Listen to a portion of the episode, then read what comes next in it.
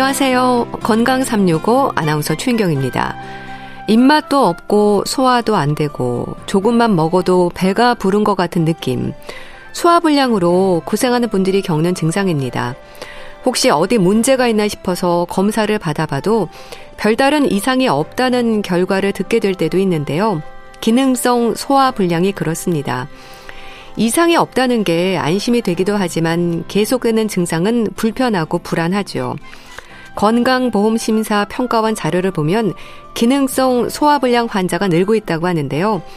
기능성 소화불량이 우리가 흔히 얘기하는 신경성의 의미인 걸까요? 기능성 소화불량의 증상을 치료하기 위해서는 어떤 노력이 필요할까요? 오늘은 소화불량으로 힘들어하는 분들, 특히 기능성 소화불량에 대해서 알아보겠습니다. 건강 365 이기찬의 또 한 번 사랑은 가고 듣고 시작하겠습니다. KBS 라디오 건강 365 함께하고 계십니다. 소화가 안 된다는 말 자주 하는 분들이 많습니다. 소화에 자신 없어질수록 음식 섭취에 부담이 커지는데요. 위 내시경을 비롯해서 검사를 해도 아무 이상이 없을 때가 있죠. 기능성 소화 불량으로도 불리는 증상은 있는데 이상은 없는 경우 이유가 뭘까요? 경희대 한의대 황덕상 교수와 함께합니다. 안녕하세요, 교수님. 네, 안녕하세요. 소화불량의 증상을 얘기할 때 증상에 대한 표현도 다양하지 않나요? 네, 기본적으로 뭐 소화 불량이라 그러니까 우리가 소화 장애라는 거를 이제 총칭하는 용어죠. 그러다 보니까 뭐 소화 기관이라는 거는 뭐 위만 얘기하는 게 아니라 뭐 간 담독에도 있기 때문에 어떤 분들은 이제 뭐 통증으로도 얘기를 하기도 하고 뭐 상복부가 불편하다든지 또 뭐 이제 옆구리가 아프다다 이런 식으로 얘기하시고 음. 또는 뭐 트림을 많이 한다든지 이제 속쓰림이 있다든지 이러한 전반적인 그런 소화기 증상과 더불어서 뭐 배가 아픈데 뭐 옆구리가 아프다 뭐배 명치 끝이 아프다, 뭐 배 전체적으로 아프다 이런 여러 가지 증상들을 어, 총칭해서 그런 소화 불량이라는 증상으로 표현하시기도 합니다. 네, 그러니까 그런 여러 증상들이 있어서 환자들은 불편감을 느끼는데, 근데 또 검사상으로는 이상이 없는 경우가 있지 않습니까? 그렇죠. 기본적으로 이제 소화 불량의 원인은 정말 소화기관에 질환이 있는 경우들, 뭐 어, 위장 장애나 또는 뭐 간 담독의 질환이라든지 또 이제 심장 질환이나 또는 다시 다른 전신 정신적인 질환이나 정신적인 질환이 있을 때도 다 소화불량의 원인이 올 수 있는데요. 그렇지만 이제 기능적인 기능성 소화불량이라고 할 때에는 그 기능성이라는 얘기가 구조적으로 또는 생화학적으로 이상이 없기 때문에 뭐 내시경을 한다든지 또는 뭐 영상의학 검사를 한다든지 혈액 검사를 했다든지 했을 때 뭐 이상 소견이 없는 거, 뭐 염증이나 이런 다른 궤양이나 이런 질환들이 없는 것들이 나타날 때 예. 기능성 소화장애라고 하는 거고 이럴 때는 오히려 그런 진단이 되지는 않지만 굉장히 증상은 소화장애 증상들이 많이 나타나고 만성적으로 계속 좀 불편한 것들이 지속이 돼서 장기적으로 보면은 어떤 체력이나 떨어지거나 또는 식습관도 굉장히 좀 나빠지는 그런 경우들을 볼 수 있습니다. 네. 기능성 소화불량, 우리가 흔히 얘기하는 뭐 신경성 위장 질환의 의미일까요? 네, 기능성이라고 하는 거는 이제 원인이 없기 때문에 이제 대부분 이제 신경성 위험이라고 불리기도 합니다. 그런 것들은 이제 정확한 원인이 있다 그러면은 전 진단이 되고 그 원인 때문에 하는 뭐 어떤 염증이 있다, 위험이다, 뭐 십이지장염이다, 뭐 소장의 이상이다 이럴 수 있지만 네. 이 기능성 소화불량은 다른 검사상에서 이상이 없기 때문에 어떤 면에서 보면은 이제 어 가설들만 있는 거죠. 그 원인이 되는. 그래서 이제 그런 중에 하나가 위장 운동 장애가 있어서 위장에 이제 운동하는 능력들은 사실 어 어떤 사람이 얼마만큼 운동하는지는 검사상으로 측정할 수 있는 건 아니잖아요. 네. 그런 것처럼 이제 위장이 얼마만큼 소화를 잘하시 잘 시키고 잘할 수 있느냐 이런 것도 측정은 안 돼. 정확한 검사는 안 되지만 어떤 음식을 먹었을 때 포만감을 느끼거나 충분히 이제 꽉 찬 느낌으로 났는데도 오히려 그런 것들이 소화가 잘 안 되는 그런 상태가 되는데 이런 것들이 또 특징적으로 어떤 스트레스를 받았거나 또는 뭐 이제 불안하거나 또는 이제 누구 뭐 식사 중에 누군가 뭐 한 소리를 딱 하면 기분이 딱 나쁘면 갑자기 이제 뭐 복통이 있다든지 네. 이런 증상들이 같이 흔하게 나타나기 때문에 신경성 위험이라고 그런 식으로 표현하기도 합니다. 네. 그러니까 원인이 분명하고 이상이 확인되면 치료를 하면 될 텐데 이렇게 기능성 소화불량처럼요. 증상은 있는데 확인되는 문제가 없는 경우도 많은가요? 그렇죠. 물론 뭐 소화기 어 분량이 평소에 이제 많은 분들이 이제 불편해하는 그런 질환이기도 하지만 어 이제 통계에 따르면은 뭐 이제 로마 기준에 의하면은 기능성 소화 불량 전체 인구의 뭐 한 11%가 뭐 소화 기능성 소화 장애다 이런 것들을 보이고요. 음. 그렇지만 또 이제 뭐 동양인의 서양인에 비해서 그 유병률이 좀 낮지만 어 운동 장애 또는 식후 불편감이라고 하는 그런 증상들이 있고 우리나라 뭐 2019년 뭐 다빈도 질환들을 보게 되면 은뭐 상위 1위부터 10위까지 해당될 때 근육 관절 질환을 제외하고 이제 유일하게 내과 계통 질환으로 이 기능성 소화 장애가 차지할 정도로 한 상위 9위 정도 차지할 정도로 좀 많은 분들이 좀 불편한 것들을 느끼고 네. 그런데 또 이제 정확하게 진단은 되지 않기 때문에 뭐 양방병원에서 치료를 하다가 또 이제 한방병원이나 또 한방 의료기관으로 와서 그런 한의학적인 치료를 많이 받는 질환이기도 합니다. 음. 근데 기능성 소화 불량도 진단 결과인 거잖아요. 하루 이틀 그런 증상이 있다고 해서 진단이 되는 건 아닐 텐데요. 기준이 있는 건가요? 그렇죠. 이제 기능성 소화불량 진단이 그런 어, 진단하는 기준이 좀 있는데요. 이 정의를 처음에 말씀드렸지만 어떤 검사적으로 기질적인 질환이 없어야 되기 때문에 특별히 검사를 했는데 어, 기질적인 그런 어떤 원인이 없으면서 몇 가지 증상들이 나타나는 게 3개월 이상 지속될 때 이제 얘기를 하거든요. 예. 그래서 이제 진단 기준 첫 번째는 이제 불편한 식후 포만감이 있고 그리고 조기 만복감이라 그래서 이제 빨리 배가 차오르고 그러면서 이제 상복부에 이제 명치 쪽에 있는 통증이 있다든지 상복부 속쓰림 이런 것들이 이제 한 가지 증상들이 있는데 이런 것들이 적어도 이제 6개월 전에 발생해서 3개월 이상 지속될 때 네. 그리고 이런 것들에 대한 증상들이나 병력 전치 또는 진찰을 한다든지 검사상을 했는데도 이러한 증상들을 설명할 수 있는 그런 기질적인 질환이 없을 때 오히려 기능성 불소화불량이라고 진단하는 그런 진단 기준을 가지고 있습니다. 네. 근데 그렇게 증상은 3개월 이상 지속이 되는데 검사 결과로 아무 이상이 없으면 당황스럽고 답답해 하실 것 같습니다. 주로 윗배가 아픈가요? 그렇죠. 이제 크게 기능성 소화 장애는 이제 두 가지로 나눌 수가 있는데 하나는 이제 뭐 식후 포만감 그래서 이런 것들은 이제 어 위쪽 상복부 이제 그 팽만감이나 식후에 이제 뭐 좀 조금만 먹었는데 많이 배가 차올라 오는 것들 이런 것들이 좀 많이 나타나는 식후 불편 증후군이라고 하는 것들이 있는데 네. 이런 경우는 뭐 일주일에 최소 3일 이상 지속되고 마찬가지로 이제 6개월 전부터 최소 3개월 이상 이런 증상들이 나타나고 내시경을 했는데 어떤 다른 이상 소견이나 구조적인 이상이 없을 때 이런 진단을 하게 되고요. 또 이제 상복부 통증 증후군이라 그래서 일주일에 뭐 1일 이상 이제 상복부가 통증이 있고 이게 명치통, 명치가 이제 아프거나 장열감이 있거나 어떤 분들이면 속쓰리다고도 얘기를 할 수 있는데 그런 증상들이 좀 나타날 때 주로 이 기능성 소화 장애로 나타나게 됩니다. 네. 근데 또 위장 질환에 있어서는요, 많은 분들이 그러려니 하는 경우도 많지 않나요? 그렇죠. 이제 어 우리가 뭐 백, 백 복통이 있다, 소화가 안 된다고 할 때 어 명확하게 이제 어떤 부위를 딱 집을 수 있는 게 아니라 뭐 위가 차지하는 것도 있고 또는 이제 간담도가 차지하고 있는 부위도 있고 또는 십이장이나 아니면 소장이나 대장 뭐 여러 가지 것들이 다 이제 어떻게 보면 이제 상부 위장관이냐 하부 위장관이냐 되기 때문에 한 가지만 오는 게 아니라 다양하게 연관돼서 올 수가 있기 때문에 네. 어떤 이렇게 꼭 집어가지고 정확하게 이제 본인이 스스로 진단하기가 굉장히 어려운 부분. 부분이 많이 있습니다. 그래서 이제 소화불량이나 어떤 이런 통증이 있거나 할 때에는 꼭 초기에는 이제 좀 진단을 정확히 받으시고 필요한 검사를 하시는 게 오히려 이제 이런 병들을 키우지 않고 조기에 이제 치료할 수 있는 그런 방법이기도 합니다. 네. 참 오래되고 방치가 될수록 일상의 불편은 커질 텐데 이게 만성적인 증상으로 이어지지 않을까요? 네, 아무래도 이제 진단이 정확히 되지 않는 게 기능성 소화장애이기 때문에 만약에 진단이 된다면 빨리 치료를 하고 마무리를 할 텐데 어떤 이제 그 진단이 안 되기 때문에 좀 장기적으로 그럼 지켜본다든지 오히려 치료가 안 되고 이제 방치되는 경우가 있는데 이럴 때는 이 질환 자체가 사실은 뭐 치사율을 높이거나 뭐 정말 뭐 문제가 있거나 생명에 지장이 있거나 이러지는 않지만 만성적으로 이제 삶의 질을 굉장히 떨어뜨리고 뭐 영양 장애가 있다든지 또는 뭐 이런 소화 장애 때문에 식사를 하는 것들이 꺼려지는 떨어진다든지 또는 이것 때문에 또 저녁에 더부룩한 것 때문에 잠을 못 자기 때문에 피로감이 더 악화된다든지 네. 이런 것들이 올 수 있는데요.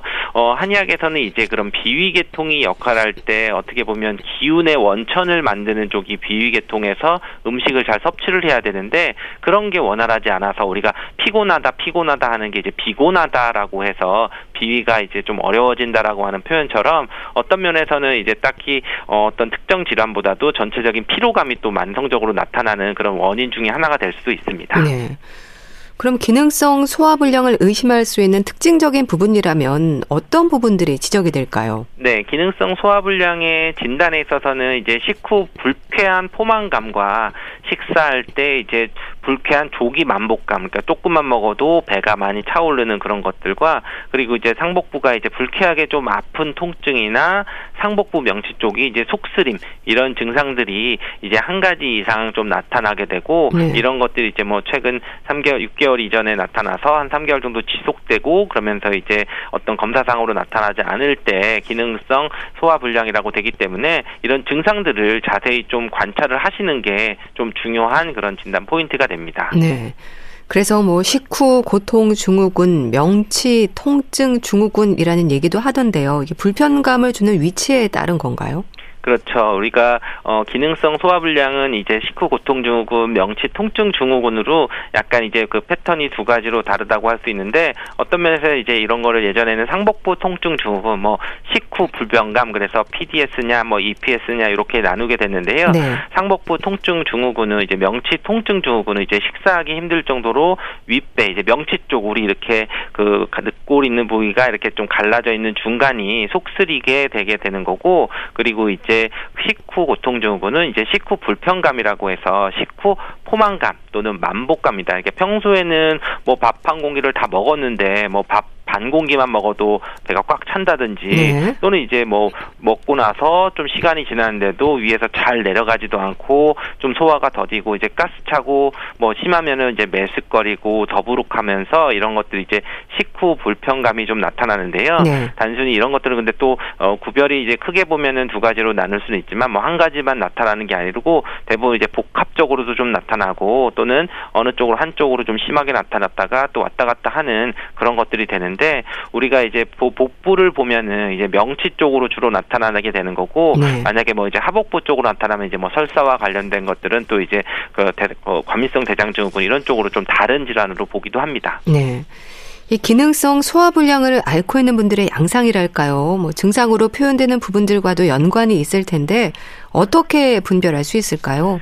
네, 기능성 소화불량을 앓고 있는 분들은 좀 약간 특징적으로 이제 조금만 먹어도 이제 윗배가 배르고 더부룩하다. 뭐 위가 움직이지 않는 것 같다고 얘기를 하는 분들도 있습니다. 예. 그래서 예. 어, 위가 운동을 잘 안 하거나 음. 위의 운동성이 좀 더 저하됐다. 그래서 우리가 어, 운동 근육이라고 하는 거는 측정을 했을 때 다치거나 그러지 않으면은 통증이 없으면은 괜찮다고는 보지만 네. 사실은 그 똑같은 근육이어도 운동할 수 있는 능력들이 다를 수가 있죠. 어떤 사람은 훨씬 비슷한 체격이지만 훨씬 잘 뛰는 사람이 있고 훨씬 좀 못 뛰는 사람들이 있고 이런 것처럼 그런 것들은 진단은 안 되지만 그 운동성에 대한 그런 차이들이 있는데 위장도 마찬가지로 질환이 없더라도 조금만 먹어도 이제 소화가 안 되고 뭔가 잘 움직이지 않는 그런 부분들도 있고요. 네. 그리고 또 이제 오랫동안 스트레스에 노출되거나 좀 신경이 좀 예. 예민하다고 해서 어떻게 보면 우리가 신경 쓰는 일이 있거나 뭔가 이렇게 고민을 많이 하면은 바로 이제 식사를 못 한다든지 식사하다가 뭐 체기가 바로 느껴진다든지 이러한 그런 분들이 좀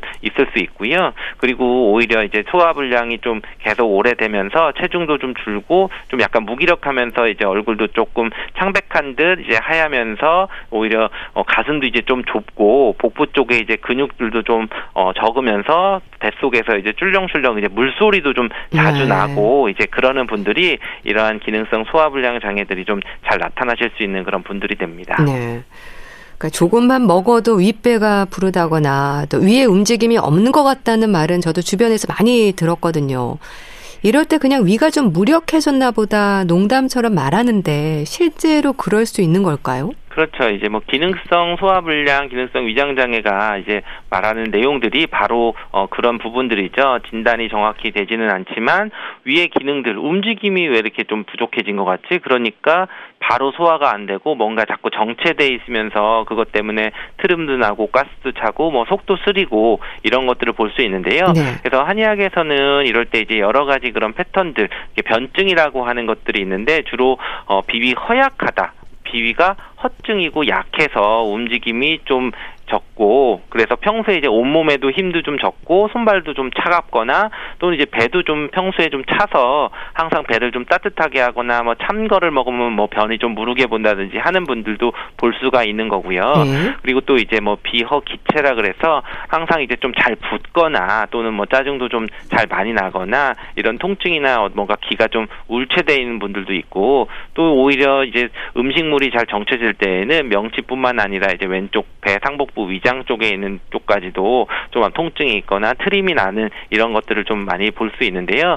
우리가 단순하게 이제 그런 소화장애 어, 불량하다 이런 것뿐만 아니라 전신적인 그런 증상에 따라서 변증을 하고 그런 것들이 이제 아 이게 소화기 때문에 이런 증상들이 같이 나타날 수 있구나라고 얘기를 합니다. 네. 그러니까 스트레스가 원인이다. 뭐 예민해서 그렇다. 이런 얘기도 많이 듣고요. 또 이런 분들이 잘 체하는 것 같기도 한데 어떨까요? 그렇죠. 이제 특히 기능성 소화장애는 이제 스트레스성 위염, 뭐 신경성 위염이라고 할 정도로 스트레스와 관련이 많은데 사실 이제 우리 몸에서 긴장을 하거나 스트레스를 받게 되면 이제 교감신경이 흥분하게 되는데 네. 이 교감신경이라고 하는 것이 흥분하면은 이제 말초에 있는 근육들이 수축하게 되는 거거든요. 결국 그렇기 때문에 우리 근육이 수축하고 뭔가 순환도 안 되고 좀 막히는 그런 것들이 있어서 실제로 이제 위장 장애와 이 스트레스 정신적인 거는 굉장히 밀접한 연관이 있을 수 있고 또는 이런 것들은 뭐 우리가 일반적으로 뭐 세로토닌이라고 하는 뭐 뇌에서 나타나는 그런 그 호르몬이나 이런 분비들이 어떤 심리적인 것들에 의해서 불균형하게 되면은 이런 것들이 어떤 코르티졸이나 스트레스 반응에 의해서 어, 소화 기능을 더 좀 악화시키고 위의 운동성을 감소시키고 네. 그러기 때문에 갑자기 이제 뭐 화장실 로 그 급하게 가는데 소화는 또 안 되고 이런 것들을 또 유발하기 때문에 스트레스와 이런 기능성 소화 장애, 위장 장애는 굉장히 밀접한 연관이 있습니다. 네. 또 아무래도 소화에 자신이 없어지면 먹는 일에 소극적이 될 수밖에 없지 않습니까? 이러면 당연히 또 체중이 줄지 않을까요? 그렇죠. 이제 식후 고통 주고 이제 식후 포만감이 있는 분들은 아무래도 조금만 먹어도 다음 끼니 때가 됐는데도 뭐 다 꺼지지 않았다, 더부룩하다 이런 것 때문에 식사를 거르는 경우들이 있어서 예. 오히려 그런데 이런 거는 더 이제 악화시키게 되죠. 우리가 소화라는 것은 특정 시간에 이제 소화를 규칙적으로 음식을 섭취를 해야 우리가 소화 요소를 우리 몸에서 준비를 했다가 그게 분비를 하고 또 소화를 더 잘 이루어지게 하는 그런 규칙성이 또 무엇보다 중요하거든요. 그래서 그래서 이제 이런 기능성 소화장애 있는 분들은 억지로라도 좀 물론 식사하는 양은 좀 조절하더라도 그 규칙적인 시간을 맞춰서 드시는 게 좋은데 만약에 그렇지 않고 먹었다 안 먹었다 또는 굉장히 불규칙하게 뭐 하루에 한 끼를 먹었다 이러면은 궁극적으로는 이런 소화액을 분비하거나 소화를 시키는 능력도 떨어지고 또는 흡수도 나빠지니까 영양 불균형이 생기고 그러면서 체중은 더 빠지고 오히려 또 체중이 빠지니까 활동량은 또 더 줄어들겠죠. 네. 기운이 없으니까 그러면서 계속 이렇게 돌아가는 악순환을 되기 때문에 이런 분들은 오히려 이제 먹는 음식을 좀 적게 하더라도 규칙적으로 먹고 그리고 이제 음식량을 늘린다고 할 때는 꼭 단순히 음식량 늘리는 것뿐만 아니라 적절히 운동을 해서 대사량 활동량을 늘려서 바로바로 바로 이제 소화가 좀 되는 식을 좀 도와주면은 오히려 이런 부분들도 좀 개선을 시킬 수 있습니다. 네. 헬리코박터 파일로리균의 감염도 위험을 높이는 부분일까요? 네, 어, 물론 이제 헬리코박터 어, 감염이라고 하는 거는 분명히 이제 어떤 원인이 있는 거고 이럴 때는 뭐 제균 치료를 한다든지 다른 뭐 헬리코박터 검사를 해서 발견을 하는 건데 근데 이제 기능성 소화 불량 증상과는 어, 꼭 이렇게 뭐 일치하는 그런 것들은 아니라서 물론 기능성 소화 불량이 있는 분들이 헬리코박터가 감염되어 있는 경우도 있어서 소화 불량의 원인이 되지만 이 헬리코박터균을 완전히 치료한다 그래서 어, 소화 불량이 또 증상이 또 완전히 다 호전이 되는 건 아니기 때문에 네. 만약에 감염증이 있다면은 그것은 치료를 하고 증상을 개선시키는 것이 필요하고요. 그렇지만 이것과 꼭 100% 일치해서 서로 이제 어, 어떻게 보면 필요 충분 조건은 아니다 그렇게 볼 수 있습니다. 네. 기능성 소화불량 자체로도 힘들지만 또 이어지는 문제들도 있을 것 같습니다. 영양 불균형이라든지 살펴야 하는 부분들이 있지 않을까 싶은데 어떨까요? 네, 아무래도 이제 그 기본적으로 섭취하는 거에서 특정 음식, 특히 이제 지방이 많거나 뭐 유제품, 특히 이제 밀가루나 이런 것들은 소화 불량이 좀 더 많이 어, 오는 분들도 있고요. 그리고 또 이런 기능성 소화 장애인 분들이 또 어, 뭔가 건강식을 찾기 위해서 샐러드라든지 뭐 채소나 이런 어, 그런 부분들을 또 이제 섭취를 또 식이섬유나 이런 것들이 많이 섭취해야 된다고 해서 먹으면은 오히려 그런 것 때문에 또 식이 장애가 올 수가 있어서 네. 오히려 이제 그 섭취할 때는 본인이 어, 잘 섭취가 되고 속이 편한 것들을 좀 찾아서 그런 거에 맞춰서 먹는 것이 오히려 굉장히 중요하고 그럴 때는 이제 탄수화물, 단백질, 지방을 어, 지방 중에도 이제 모든 지방에 다 흡수 안 되는 게 아니라 특정적으로 좀 이게 잘 내가 섭취를 할 수 있는 것을 좀 찾아서 복용을 하는 것이 중요합니다. 예. 뭐 생활 습관을 잘 살피는 것도 증상 완화에 도움이 될 텐데요. 어떤 부분들을 지켜야 할까요?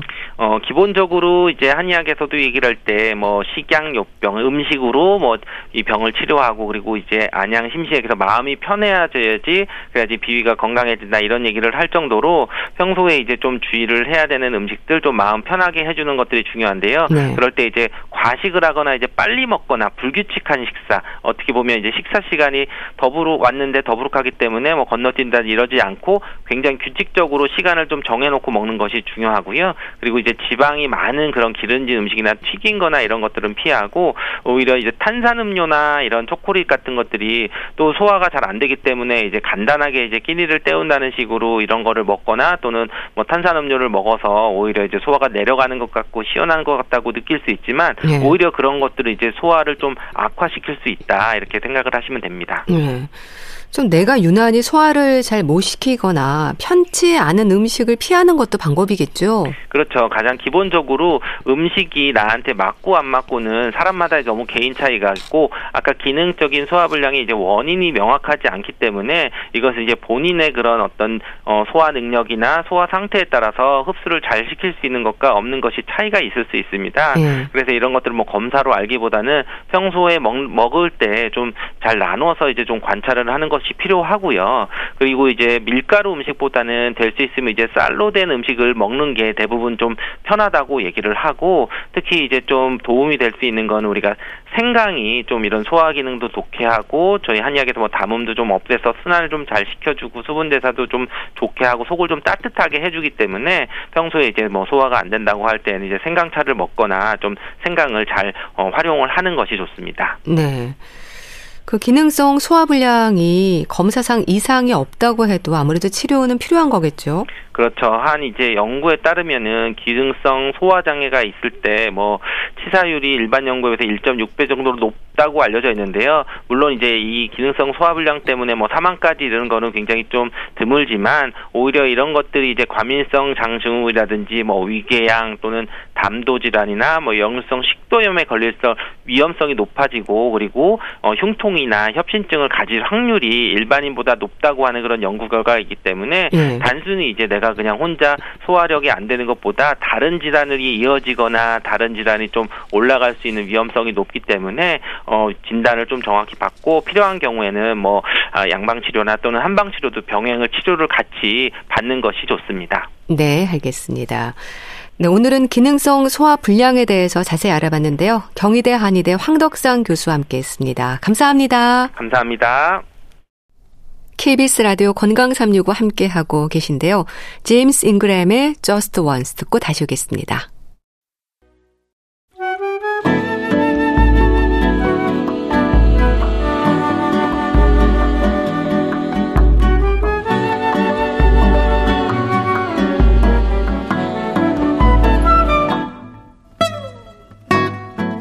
건강한 하루의 시작.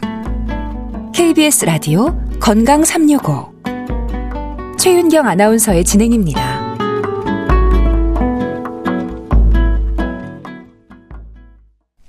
주말에 함께하는 건강책 정보. 북컬럼니스트 홍순철 씨가 오늘은 어떤 책을 소개해 주실까요? 안녕하세요. 네, 안녕하세요. 글쎄요, 책 제목이 비터 스위트 뭐라고 이해해야 할까요? 쓸쓸하면서 달콤한, 뭐 괴로우면서도 즐거운 이런 알쏭달쏭한 마음인 건가요? 사실 이 책이 언제쯤 우리나라에 번역 출간되는가 저거 되게 기다리던 책입니다. 아, 예. 네, 미국에서 출간돼서 상당히 인기를 끌었던 책이고요. 네. 이 책을 쓴 저자도 되게 개인적으로 좋아하는 분이에요. 수전 케인이라는 분인데 네. 제목을 보면 비터 스위트 무슨 초콜릿 맛 음. 같기도 하잖아요. 예. 달콤 쌉싸름한 인생에 대한 이야기예요. 예, 우리의 감정에 대한 이야기입니다. 아. 네. 사람들에게 물어보면 인생을 어떻게 정해내릴 수 있을까? 어떤 분들은 인생은 축제야라고 이야기하고 네. 어떤 분들은 인생은 숙제야라고 이야기도 하고요.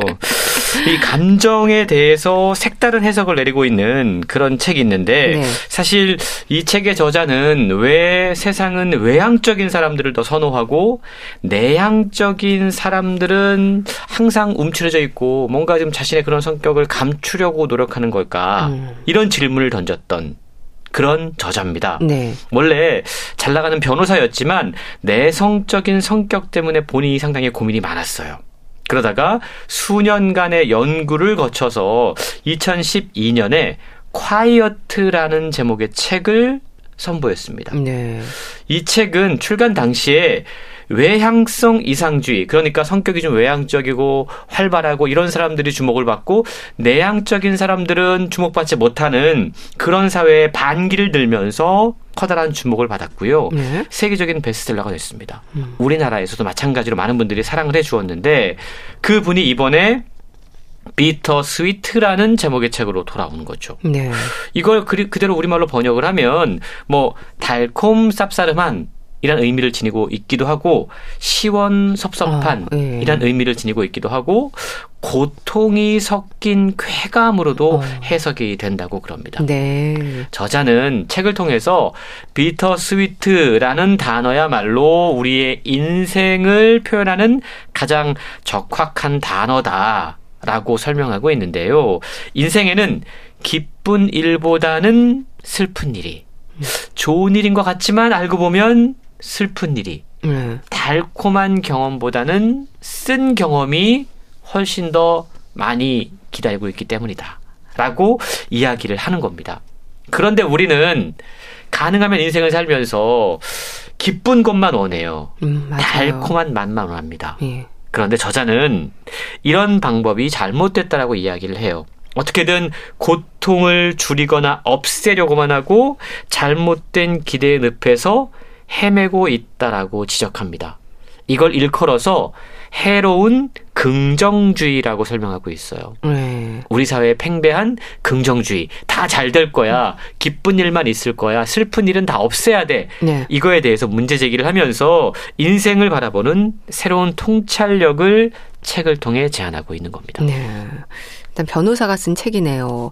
근데 내성적인 성격으로 고민이 많았던 변호사가 책을 썼다는 것도 새로운데 사실 스스로의 감정을 이해하는 것도 표현하는 것도 그리고 이해시키는 것도 이렇게 나름 해석도 서로 다를 수 있고 쉽지 않죠. 그렇습니다. 책에 보면 실제로 인생이 왜 비터 스위트인지를 소개하는 흥미로운 사례들이 많이 소개가 되고 있습니다. 네. 이 저자가 전작도 마찬가지지만 심리학, 뇌과학, 음. 인류학 다양한 사례들을 가지고 와서 음. 알기 쉽게 설명하는 것이 이 글쓰기의 특징인데요. 네.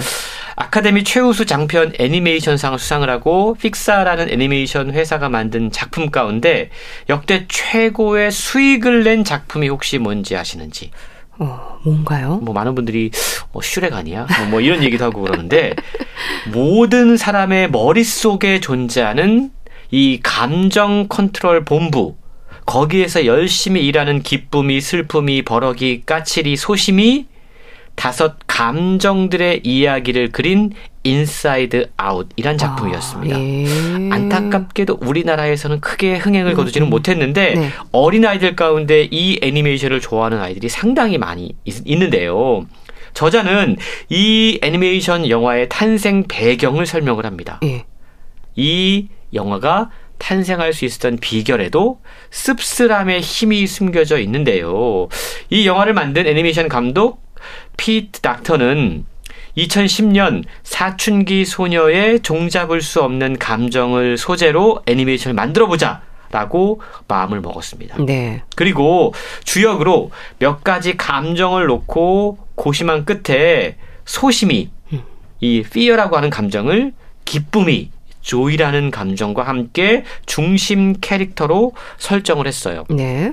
그리고 나서 뭐 시나리오를 쓰고 영화를 만들어 가는데 3년이 지나도록 영화에 진척이 없었던 겁니다.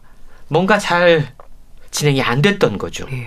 극 전개상 기쁨이가 큰 교훈을 얻어야 됐는데 소심이가 기쁨이에게 별로 가르쳐 줄 것이 없었기 때문이었습니다. 아, 그랬군요. 감독은 그 즈음에 몬스터 주식회사라고 하는 대작을 터뜨린 이후에 일종의 슬럼프에 빠져 있었습니다.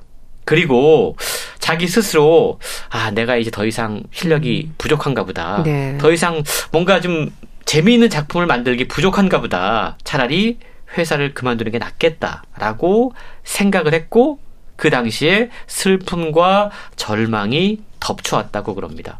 그러니까 만들고 있는 영화도 잘 진정이 안 되고 네. 그리고 감정적으로 우울해진 상황이 됐던 거죠.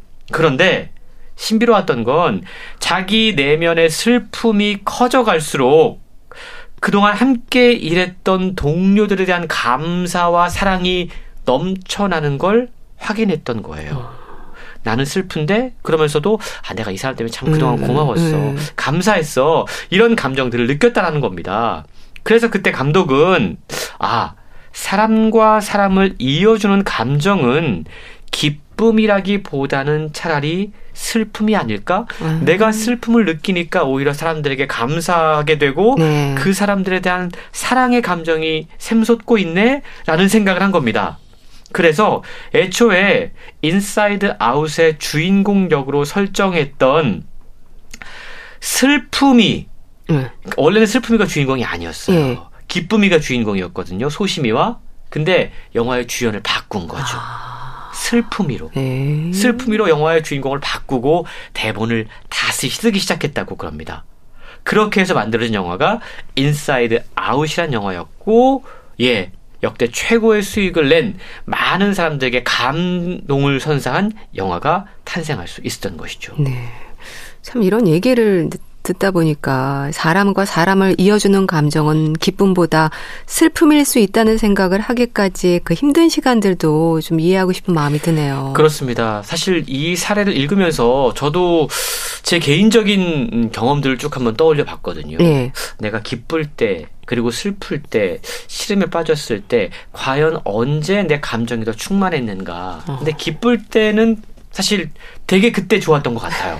근데 금방 잊혀졌는데 예. 슬펐을 때의 순간은 되게 오랫동안 기억에 남아 있습니다. 네. 그리고 오히려 그때 누군가에게 되게 감사하고 뭔가 그 사람들을 떠올렸던 기억이 저에게도 맞아요. 있더라고요. 실제로 책에 한 신경과학자의 연구 결과가 소개가 되고 있는데 어려움에 처한 사람들을 도울 때 그리고 상을 받았을 때 음. 맛있는 음식을 먹었을 때 우리 뇌의 영역에 같은 부분이 자극이 된다고 그럽니다. 뿐만 아니고요. 우울증을 겪는 사람들은 다른 사람들보다 연민과 공감의 감정이 상당히 깊다고 그래요. 아. 뿐만 아니고 예.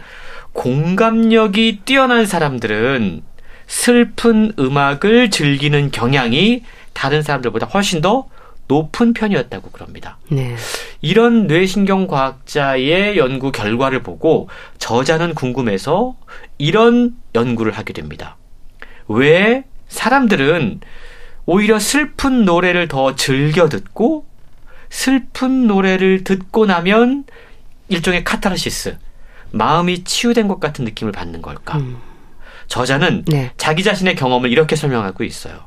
나는 평생 슬픈 음악에 강한 감정을 보였습니다. 네. 예를 들어서 레너드 코엔이나 아델과 같은 가수가 부르는 노래는 나에게 깊은 영감을 선사합니다.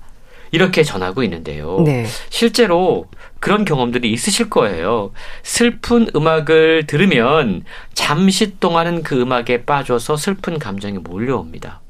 그런데 그 슬픈 음악은 우리에게 다시금 용기를 내고 일어설 수 있는 힘을 선사하는 마력을 지니고 있다는 네. 거죠. 그리고 슬픈 음악을 듣게 되면 우리는 우리가 혼자가 아니라 함께라는 사실을 깨달을 수 있다는 겁니다. 네. 그래서 연구에 따르면 사람들이 자신의 음악 재생 목록을 쭉 분석을 해보면 기쁜 노래는 약 175번 정도 듣는 반면에 예. 슬픈 노래는 800번 정도 듣는 것으로 확인이 됐다고. 그렇네요. 그러니까 실제로 기쁜 노래보다는 슬픈 노래를 사람들이 더 많이 듣는다라는 겁니다. 그럴 만한 이유가 있다라는 거죠. 행복한 노래, 기쁜 노래를 들으면 잠시 동안 행복할 수 있어요. 하지만 슬픈 노래를 들으면 그 노래를 듣는 순간 그리고 그, 그 이후에라도 내가 누군가와 연결되어 있다라는 느낌 네. 그리고 뭔가 충만한 느낌 그리고 내 이 감정이 치유된다라는 느낌을 함께 선물로 받기 때문이다라고 책은 설명하고 있습니다. 네. 참 말씀 주신 대로 감정에 대한 새로운 해석이라는 생각이 드는데요. 그러니까 슬픔이나 우울한 느낌을 부정적으로만 생각할 일은 아니겠어요. 그렇습니다. 그래서 저자는 그런 느낌이 들 때 그 느낌을 충분히 느낄 수 있어야 된다라고 이야기합니다. 예. 없애고 부정하고 억압하면 오히려 더 크게 나중에 문제로 어, 확대가 될 수 있다라는 건데요. 책에 보면 슬픔과 창의성 사이의 상관관계도 소개가 되고 있습니다. 네. 이거 역시 상당히 흥미로운데요. 창조적 혁신가를 연구한 심리학자 마빈 아이젠슈타트에 따르면 창의성이 아주 뛰어난 사람들을 분석을 해보면 그들 가운데 상당수가 어린 시절에 부모 가운데 한 분을 여인 비율이 굉장히 높다고 그럽니다. 네. 뿐만 아니고 존스 홉킨스대 정신의학 교수인 케이 레드필드 제미스는 1993년 연구에서 예술가들이 다른 사람들보다 기분 장애를 겪는 확률이 8배에서 10배가량 높다는 사실을 밝혀냈습니다. 네. 실제로 보면 뛰어난 예술가들 가운데 어떤 감정적인 문제에 시달린 분들이 상당히 많이 있거든요. 음, 그만큼 오히려 감정 문제, 특히 우울감을 많이 느끼는 분들이 오히려 창의성 면에서는 훨씬 더 뛰어난 업적을 지닌 경우들이 있었다라는 거죠. 경제학자 캐롤리안 보로웨키는 언어 분석 소프트웨어를 분석을 해보니까 모차르트, 베토벤, 리스트가 썼던 편지들을 연구했다고 그럽니다. 네. 1400통을 연구를 해보니까 이 작곡가들이 네. 뛰어난 음악가들이 행복 같은 긍정적인 감정이나 슬픔 같은 부정적인 감정 이런 단어들을 편지에 썼던 것들을 쭉 분석을 해본 거예요. 그리고 행복해 보일 때 썼던 곡들 그리고 슬퍼 보일 때 썼던 곡들을 분석을 해본 겁니다. 예. 그러자 결과는 세 명의 예술가들이 오히려 부정적인 감정에 휩싸였을 때, 그러니까 슬퍼 보였을 때 네. 더 놀라운 음악적인 창의적인 결과가 나온 것을 확인할 수 있었다고 그럽니다. 예. 근데 사실 감정이라는 게요, 뭐, 기쁘다, 슬프다를 명확하게 나뉘는 건 아니잖아요. 그렇게 보니까 책 제목이 비터 스위트인 것도 조금 이해가 되는 부분입니다. 그렇습니다. 우리의 감정은 항상 동시에 몰려오는 경우가 많은 것 맞아요. 같아요. 어, 기쁜 것 같지만 슬픈 음, 감정, 네. 또 우울한 것 같지만 뭔가 아, 행복한 감정이 항상 동시에 존재하는데요. 하버드 심리학자 수전 데이비드 박사가 7만 명이 넘는 사람들을 대상으로 조사한 결과가 책에 소개가 되고 있는데 우리 가운데 3분의 1은 슬픔이나 비애와 같은 감정을 느낀 것에 자책감을 느끼고 있다 라고 그럽니다. 네. 그럴 필요가 없는데도 그런 감정을 느끼면 내가 지금 잘못하고 있어 이러면 안 되라는 생각을 하고 있다라는 거죠. 저자는 모든 감정에는 분명히 이유가 있다라고 이야기해요. 예. 그리고 쓸모가 있다라고 설명을 합니다. 그래서 어떤 감정이 느껴질 때 그걸 억누르거나 억압하려고 하면 그게 쌓여 있다가 언젠가는 폭발할 위험을 갖게 된다라고 경고하고 있는 겁니다. 책은 감정을 특히 슬픔이라던가 갈망이라던가 그리움이라던가 우리가 다소 부정적으로 생각해 왔던 이러한 감정들을 충분히 느끼고 표현하는 것이 우리에게 오히려 이롭다라고 설명하고 있는데요. 네.